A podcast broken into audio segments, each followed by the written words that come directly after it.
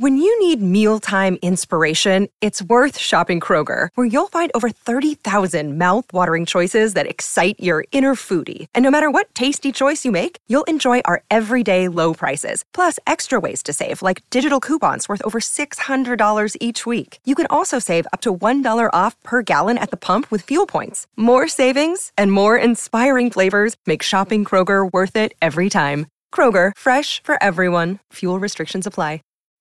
When you need mealtime inspiration, it's worth shopping Kroger, where you'll find over 30,000 mouthwatering choices that excite your inner foodie. And no matter what tasty choice you make, you'll enjoy our everyday low prices, plus extra ways to save, like digital coupons worth over $600 each week. You can also save up to $1 off per gallon at the pump with fuel points. More savings and more inspiring flavors make shopping Kroger worth it every time. Kroger, fresh for everyone. Fuel restrictions apply. Attention BetMGM customers. Have a friend who loves sports as much as you do? Here's a chance for both of you to earn a $50 bonus when they sign up through BetMGM's Refer a Friend program. Just sign into your BetMGM account and click on the Refer a Friend program to send your friend a message inviting them to register a new account in the same state you use BetMGM in. Once your friend signs up and makes a deposit, they'll receive a $50 bonus. And once your friend places a bet with their bonus and the wager is settled, you'll receive a $50 bonus as well. Share the excitement and get a $50 bonus every time you refer a friend to BetMGM. Visit BetMGM.com for terms and conditions. Must be 21 years of age or older to wager. Ohio only. New and existing customer offer. All promotions are subject to qualification and eligibility requirements. Rewards issued as non withdrawable bonus bets. Bonus bets expire in 30 days. Please gamble responsibly. Gambling problem? Call 1 800 Gambler in partnership with MGM Northfield Park.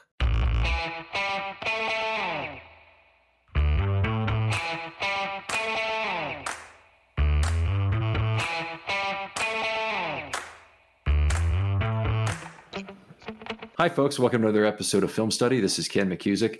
Here today, I have another one of our post draft conversations. And this is a really interesting one. I've been looking forward to this for a while. There's been some new information that's come out both on the lounge and on some video that the Ravens have produced with the, with the draft picks. But we're going to talk a little bit about Eric DeCosta's draft philosophy, what we learned post draft about how he applied that to this draft. Very value heavy draft.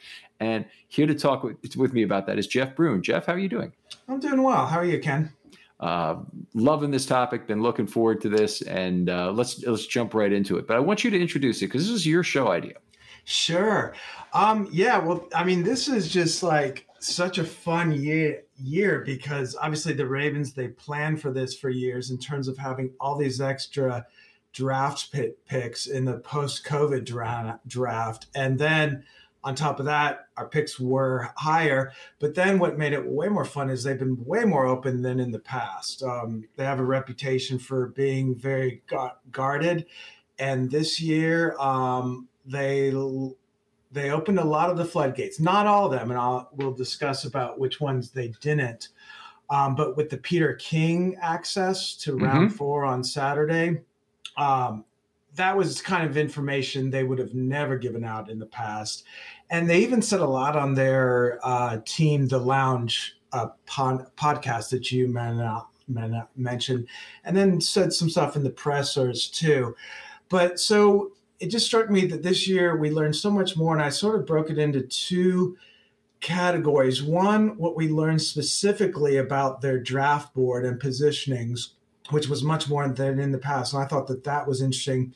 Even more interesting than that, I thought, um, was a second to- topic I like to discuss, and that's their whole philosophy.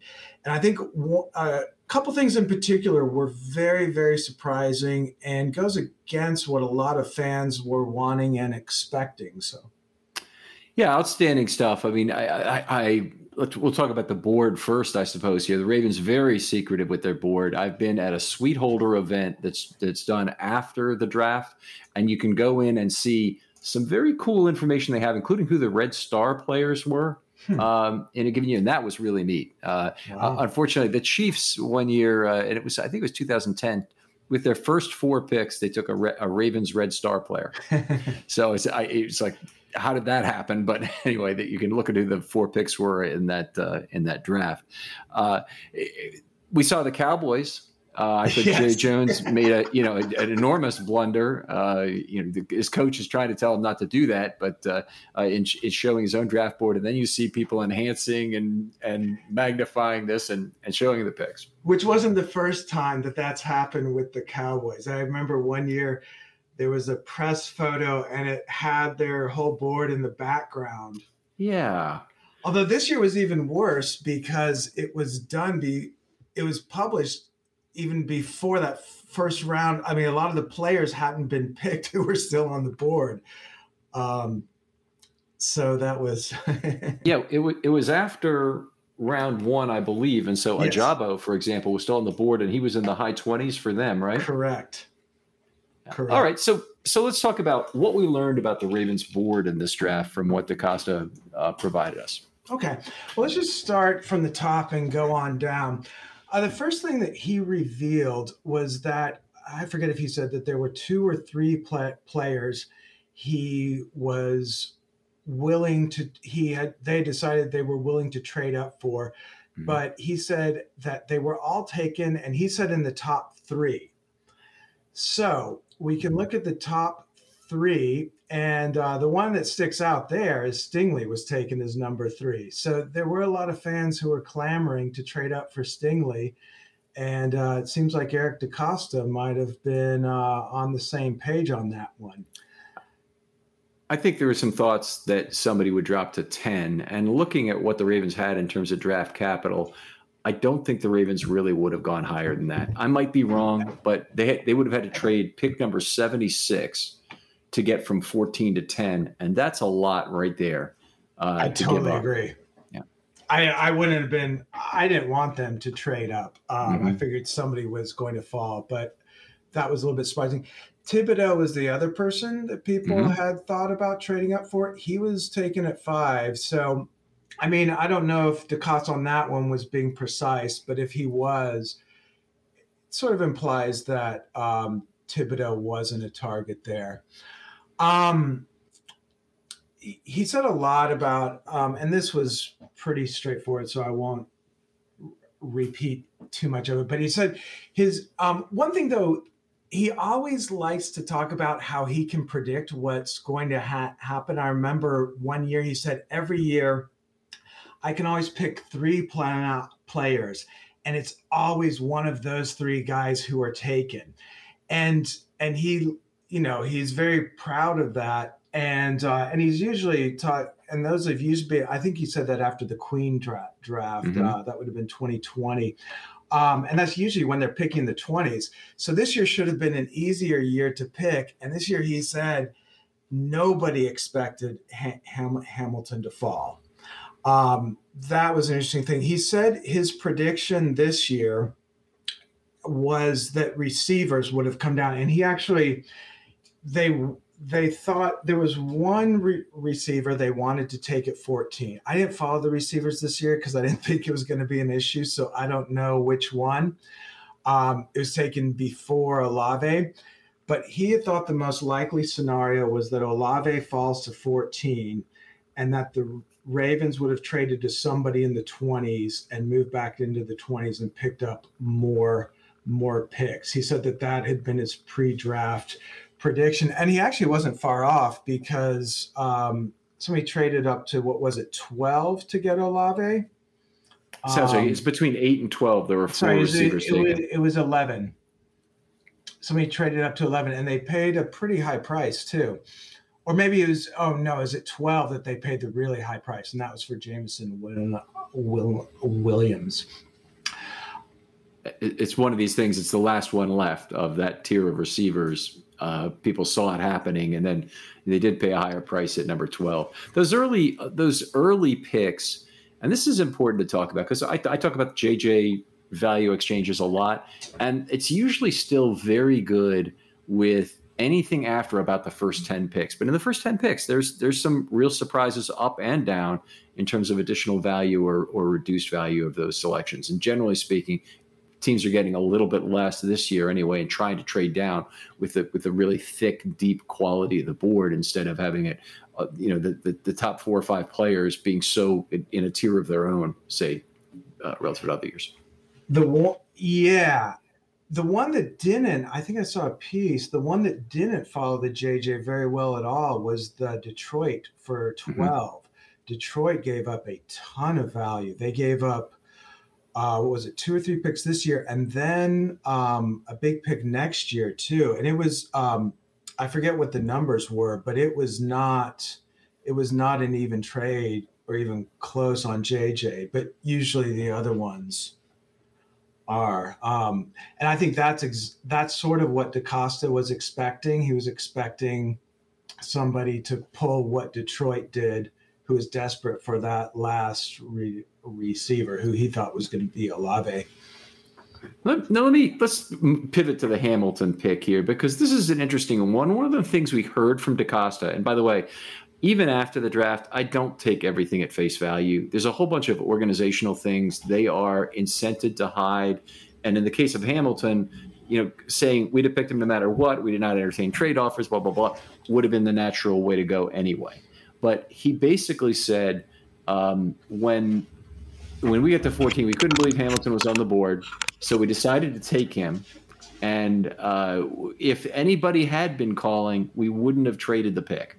Uh, there's, there's, there was no circumstance under which they would have. So, uh, to me, I don't know whether that's hyperbolic or not. Uh, but it, but they, I think they moved pretty quickly to trade to to to turn in number 14. They wanted to call him first, but they but they did it. Um, do you think that, that he was largely being truthful with that? Yeah, I mean, I think that there's there's ways of telling when he's being tr- truthful and not. I I think it's hard to say on that one. Um, you know, he always wants to trade down, and even he even has regrets. I mean, he did he did say nobody called, and he did say like, oh, he he sort of did imply that he wanted to trade, or his preferred thing would have been to have what he expected to trade down for Olave and pick up extra pick. They said, oh, but on the other hand, we did get this great player we didn't expect to get, and that just seems so greedy to me to even think about another option when Kyle Hamilton falls to you. It reminds me of 2019 when he was when he said how after the draft he said it was awful to sit through and watch round 2 watch all these great players who yeah. we coveted come off the board and not have a pick and he said he said after that he said I will never do that again And the reason why he didn't have a pick in round two was because he had gotten Lamar Jackson yep. with that pick he gave up in 2019. How could anybody have any complaints about the best value pick in Ravens history? I mean, the best value pick in league history in, in yes. a while. I mean, you, you, you, Tom Brady is in the sixth round is always going to be number one, right? But uh, or that, Wilson that, in 2012. They that the uh, uh, the selection of of uh, Jackson is often used, in my opinion, incorrectly to say the Ravens had a great first round.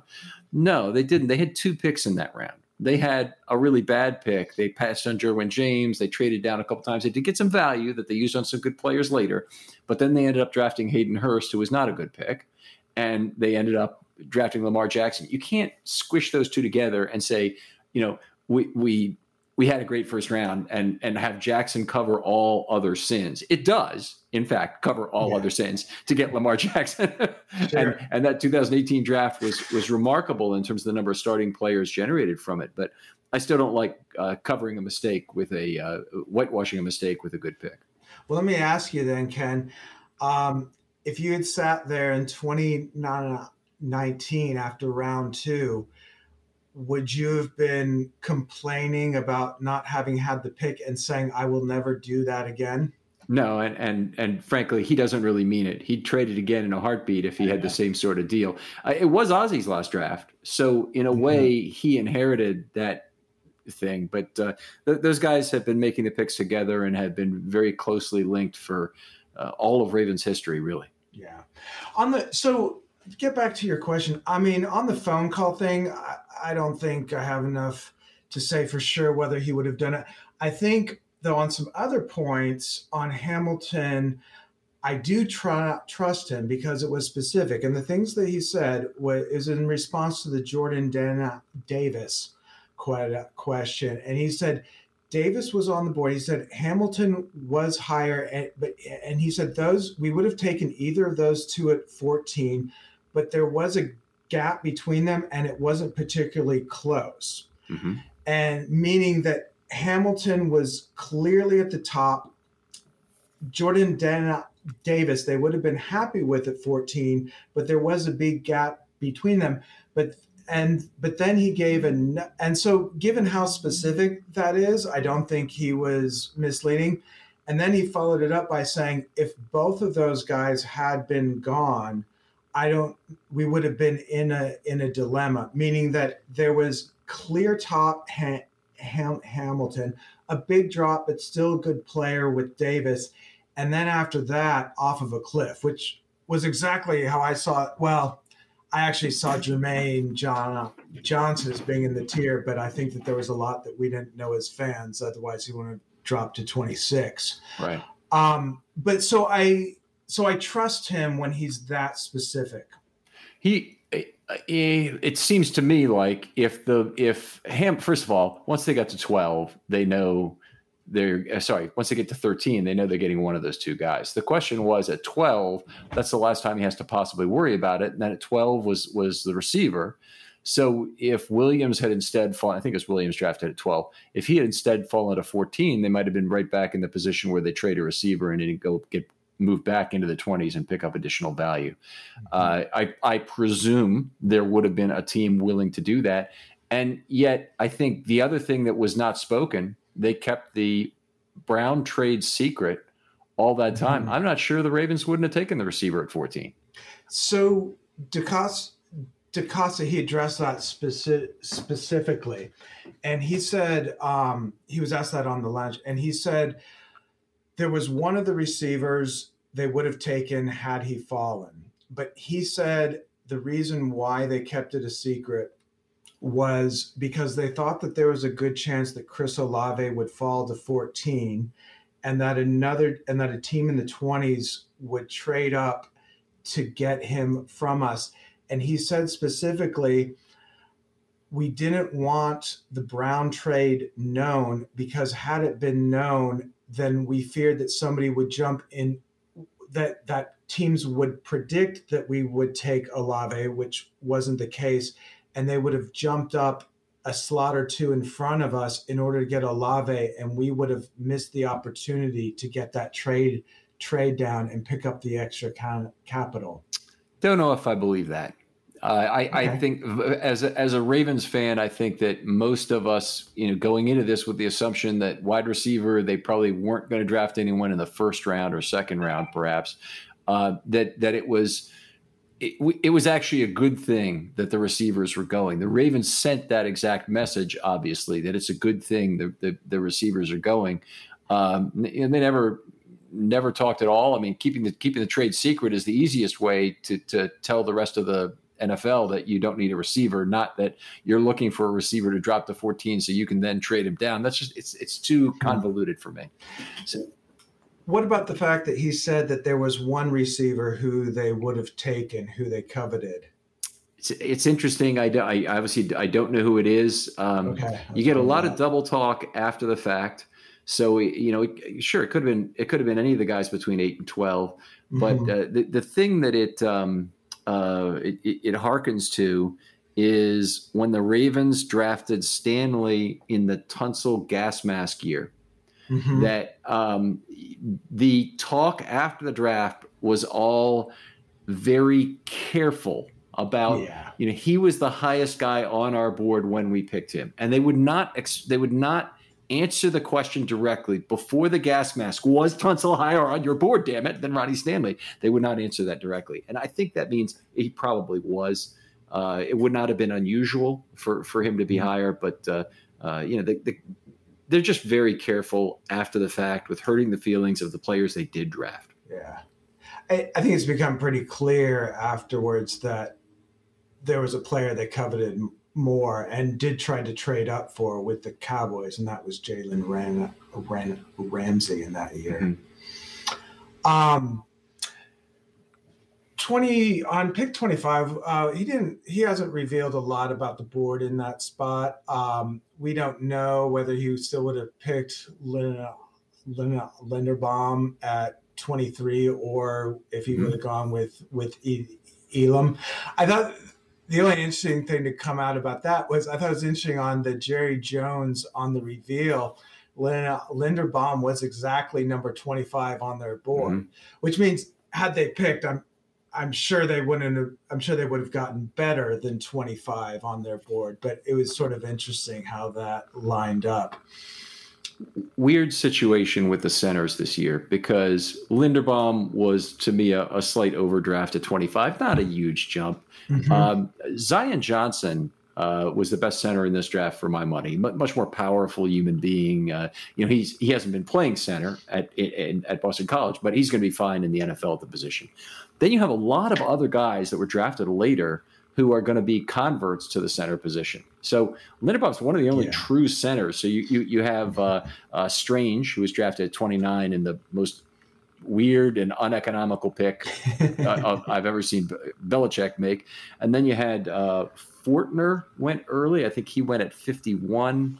And I mean, he might have gone at 65. Who who went at 51? Cam what? Jurgens of Nebraska. Yeah. So so all of these centers were going early. But the guy who lasted a long time is the guy who's going to convert, I believe, from tackle to center. He could also convert from tackle to guard, and that's Zach Tom of Wake Forest. Mm-hmm. And I would have loved for the Ravens to, instead of getting Armour and um, Linderbaum, to instead flip that and get Elam, Elam, and uh, and uh, Zach Tom. I thought would mm-hmm. would have made a better probable combination for this. And I, I, I have not seen that really addressed by the Ravens at all. But Zach Tom was kind of an outlier in that he fell among center converts relative to other guys who were all picked much higher than expected. Mm-hmm. Well, that's actually a good uh, segue into the next re- reveal. And this one I definitely tr- trust because it's doing the opposite of what you would think his motive is to do is to prop up his own player. It's admitting that there were some guys that they coveted and didn't get. And he said that in both rounds two and three, um, they had wanted to get a corner and those corners were taken earlier be, mm-hmm. be, before them. So I looked at the board. So for round two, I think that's pretty obvious. Um, the two guys taken shortly before Ojabo, uh, Ojabo were Andrew Booth and Kyler Gordon.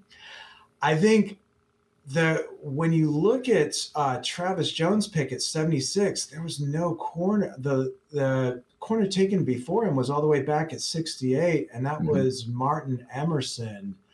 So that comment seemed a little more strange to me. And then the only one before that was back in the second round, Cam Taylor Britt. So I don't know what to make of that. The, the guy I think that they might have really wanted is McCreary. Um, I, I don't know how many people thought he would go as early as he did, and he went at 35 to Tennessee. But uh, but I th- I think he was high on my board, and I, I would have hmm. guessed that they would have they would have gone for him. Kyler Gordon was too. Andrew Booth was. Andrew Booth I thought could have gone in the twenties if it wasn't for the injury concerns, maybe even higher than that. So mm-hmm. uh, you know they they uh, not entirely a dissimilar situation for Booth and Ojabo. Um, I think Booth's injury is probably a little less significant than Ojabo's. Mm-hmm. Mm-hmm. Um, one other reveal on the corner, um, he didn't seem super high, at least not a person who wasn't under consideration at 14. He he implied was McDuffie. Um, he gave uh, one of the interviewers some flack for making that pick. Uh, Mink had picked Jordan Dan- Davis, and um, the other one had predicted McDuffie, and he shook his head at McDuffie and said um, the Davis was a was a better prediction. Um, okay, so now for the really interesting stuff. I mean, the round four stuff. It all came out in the King article, which was just mm-hmm. fascinating. Um, and he added a little bit to that in the interview afterwards. Great piece, by the way. If you haven't read it, make sure you go out and look for the Peter King Ravens fourth round. Just stick that into Google. You'll you'll get it. It's a it's quite a long list. It doesn't give away too much in terms of the secrets of what the Ravens board was. I think that's probably a condition, and he might have even got to they might have got to read the article before it went out. Uh, but it gets into a lot of you know what the Ravens were really thinking about in terms of that fourth round. Absolutely fantastic inside piece. It really was, and I mean, Peter King is great. He, I think there was a year or two when he tried to get the Ravens to do this, and they were like, "No way!" And so that was a big surprise that they let him in and gave him all that access, except to one thing that I'll talk about later. Later, they didn't allow him to report on, but they certainly gave him a lot of access to the board, and especially on the Calvin Austin thing, um, which we'll discuss. But um, one of the things that came out, and I forget if it if it was in King, I think it was actually in the interview afterwards. Um, he started off Saturday mor- morning, and the top three players on their board at the start of that day, and I believe him on this, were Faalele as one, um, uh, Armour Dan- Davis is two, and Kolar is three. Hmm. They said he said that he got and he didn't say we got our fourth guy. So you, that's what makes it a little more more credible to me. Um, that the big issue was that he was predicting a um, a run on the corners, and corner was a bigger area of need, and so he had thought about perhaps, and we'll talk about philosophy later later, he had thought about perhaps going with Armour Dan Davis with the first one, since he was more likely to be gone. But then he decided to stick with the board, and there were some corners who were taken between those two picks, but um, he got lucky, and Armour Dan Davis wasn't one of them. But I do really, since he was so specific and not saying our top four guys were that he's very specific in saying our top three.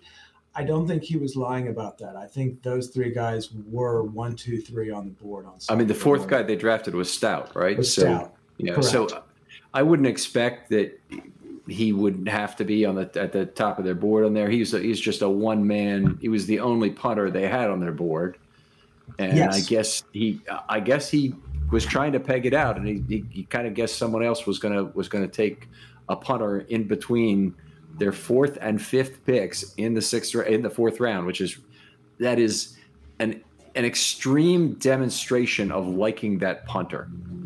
It it is. It also reflects some intelligence. Um, and there was a follow up by Peter King in this week's column. I don't know if you saw it, which added even more. Well, first of all, we know that um, the second punter was taken a few picks afterwards, which may or may not we may or may not have started a run on the corners, but Eric DeCosta doesn't think so. He's um, he said that he had specific non knowledge, and he wouldn't say. And this was with King. He wouldn't say how he got it, but um, he knew that there was a team that coveted Stout, and um, and he was predicting Stout to be taken right after that after that pick what came out in the Peter King, um, the, not the one from last week, um, but the one from three days ago, he said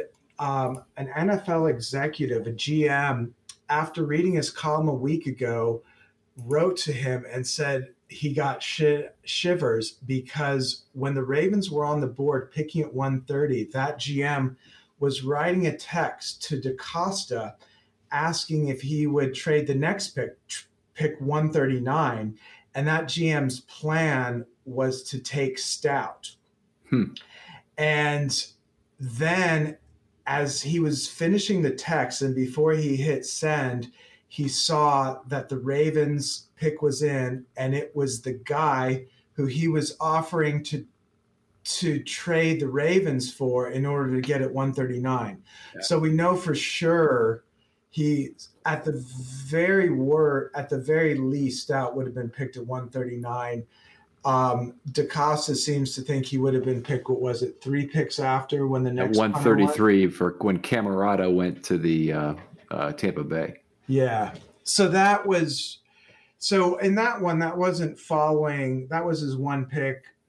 Um, that wasn't just a straight best player event available. It was a very strategic place and based on intelligence of the board and you know it's interesting because i pay a lot of attention to absences i'm actually i'm a i'm a i'm a historian and one thing mm-hmm. that, that, we learn in graduate school is um, you analyze what you see and sometimes the most interesting thing that you will see is an absence mm-hmm. so when i look at all these things that DeCosta is uh, is uh, is explaining and revealing to everyone is really fascinating. But I also notice a couple of a- absences, a few things that he will not re- reveal, which tells me that it's not just that he has diarrhea of the mouth it's it's that he's strategic and the things that he's putting out into the open are things that he thinks he doesn't have any marginal advantage on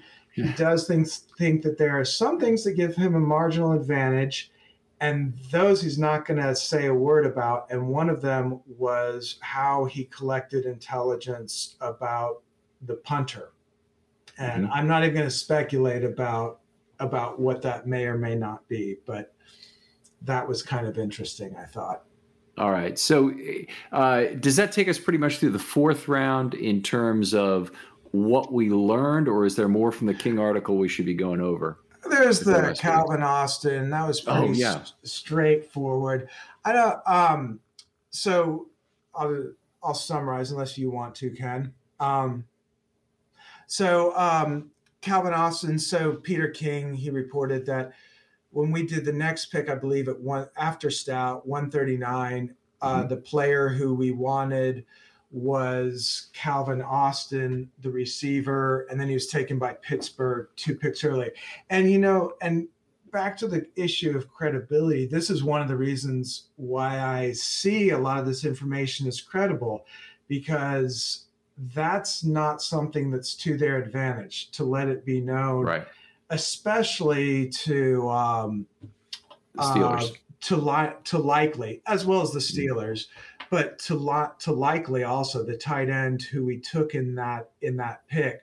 So the fact that he revealed that makes me trust some of the other things a bit more because that was you know that wasn't to our benefit to let the Steelers gloat on that pick and let likely know that we coveted Calvin Austin more than him at 39.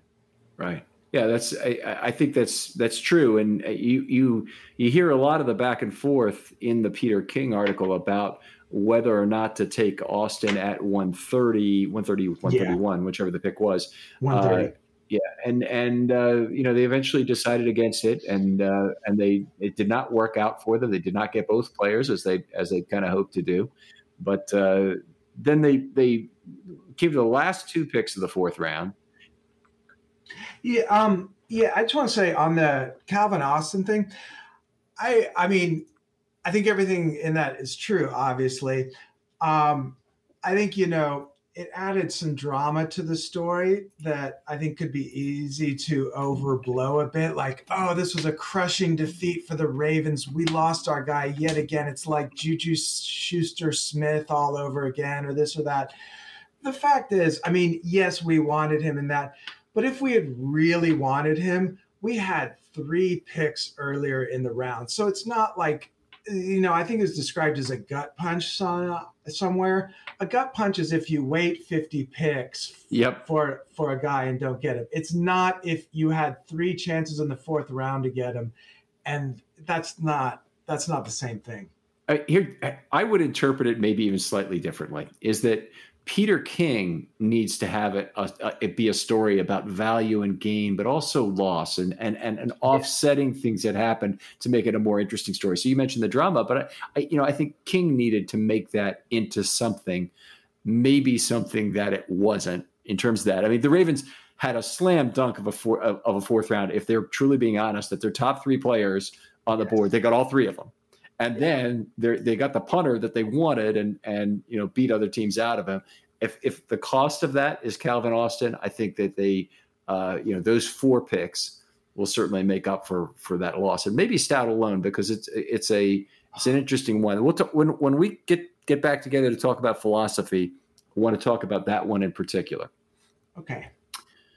So, anything to say about about either the end the the last two picks of the fourth round or about the Badie pick? Is any any? No, I don't think that we um, we learned a lot less about those. I think. I mean, well, I mean, obviously we learned about the likely pick that he was the backup, and then the little bit of drama on the Badie thing that he couldn't reach the player. I thought, well, actually, the one thing that, that really surprised me was, you know, so the so on Badie they usually have I, I wasn't aware of this they usually have the phone number of the player and they call the player before they make the pick. And the thing was they had a phone number and it was actually of the agent. And then they were trying to reach the player Badie this was in the sixth round. Mm-hmm. um, and there was a moment as peter king described it a moment of drama when they couldn't re- reach him but um, the big thing to me that really surprised me was that DeCosta said at that time, he said, if I can't reach the player, I don't pick him. And he would have moved on to somebody else. And I think that was actually on the f- film too, eh, or maybe he said it in the interview, but that just shocked me. So, like, there needed to be that that tangible confirmation almost like just to make sure the player is still alive you know, um, he had to speak to him or he was going to pick the next person.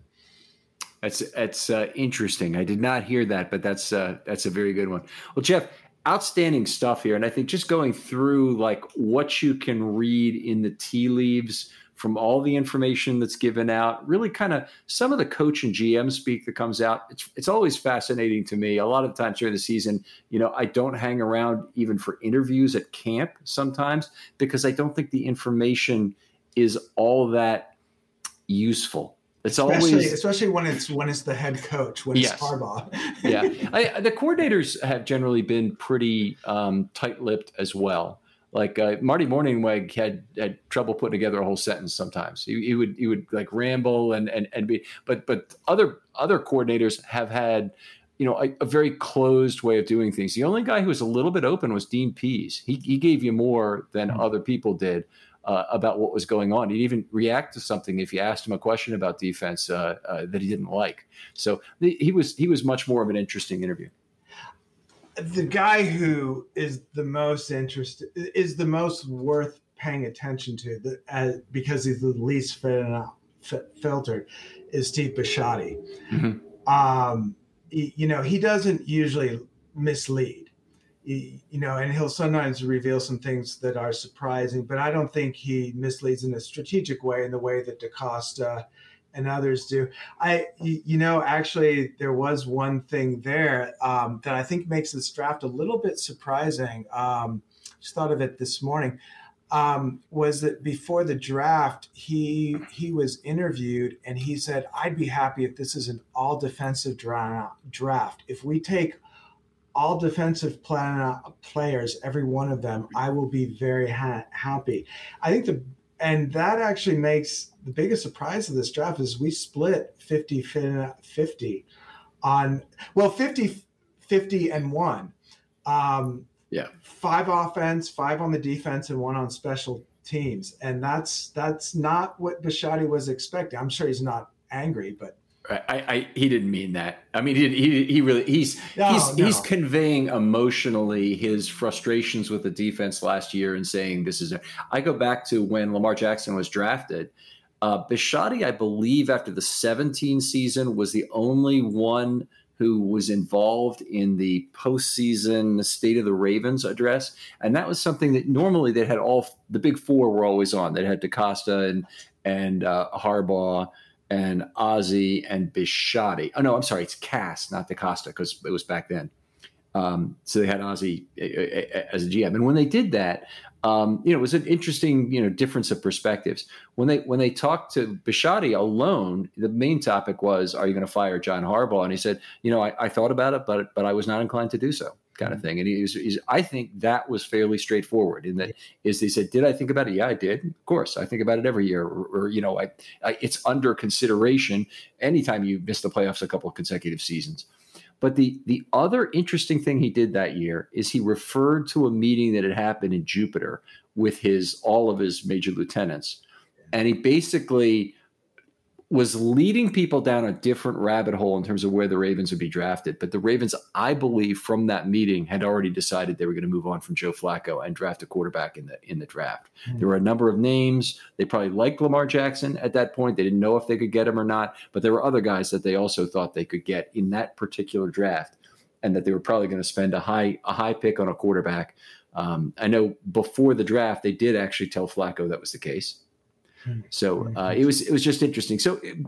I, I, just for the sake of argument, I would say that Bisciotti is perfectly capable of the same kind of misinformation or not complete information or, you know, way of slanting a certain viewpoint that uh, that most of the other uh, senior Ravens people are but there was a certain emotion to it that I think can be trusted that he yes. And I think and you know he does pay a lot of attention to the draft. And I think you know he does he does do a lot of math with the draft. It talks mm-hmm. about his standard de- deviation and stuff. So I think he was predicting a more I would trust him that he ex- wouldn't have been surprised had it been weighted toward the defensive side. And I kind of expected that too, just given the yeah. Ravens, and given this draft class.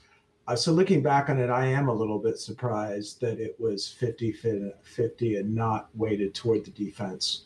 Yep, they got they got two offensive linemen. I think everybody projected that. I think people did project sure two of a tight end, a running back, and uh, a wide receiver, and they that's exactly what they uh, they got three.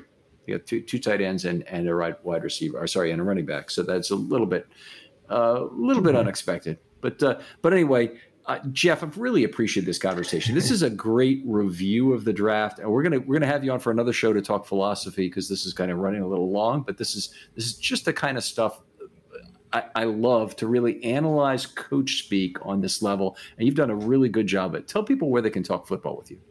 Uh, I don't really put out a lot of stuff. Um, you can find me in disability history journals, but I'm not talking a lot of football there. Are you uh, are you uh, on Twitter at all? I am on Twitter. Um, to be honest, I don't even know what my handle is. I don't. Pretty, okay. Sometimes I'll put some comments on show. that. it's Jeff something. Um, I'd have to look it up. Um, this is this is the first time somebody has not known their Twitter handle when they're when they're on the show. But oh, Jeff, anyway, we appreciate you being here. Uh, I'll try and put that information out with your uh, with the uh, tweet I do to promo the show other folks out there, if you're looking to be on a film study short, hit me up with a DM on Twitter. I really value these kind of things. Jeff did this uh, uh, for me, a wonderful opportunity to get together with a new viewpoint, exactly the kind of material you want, something we can dig in fairly deep in anywhere between 20 and 40 minutes is good. Uh, and keep the topic narrow if you can in order to do that. Jeff, thanks a lot for being here. Oh, I enjoyed it, Ken. Thank you. And we'll talk to you next time on Film Study.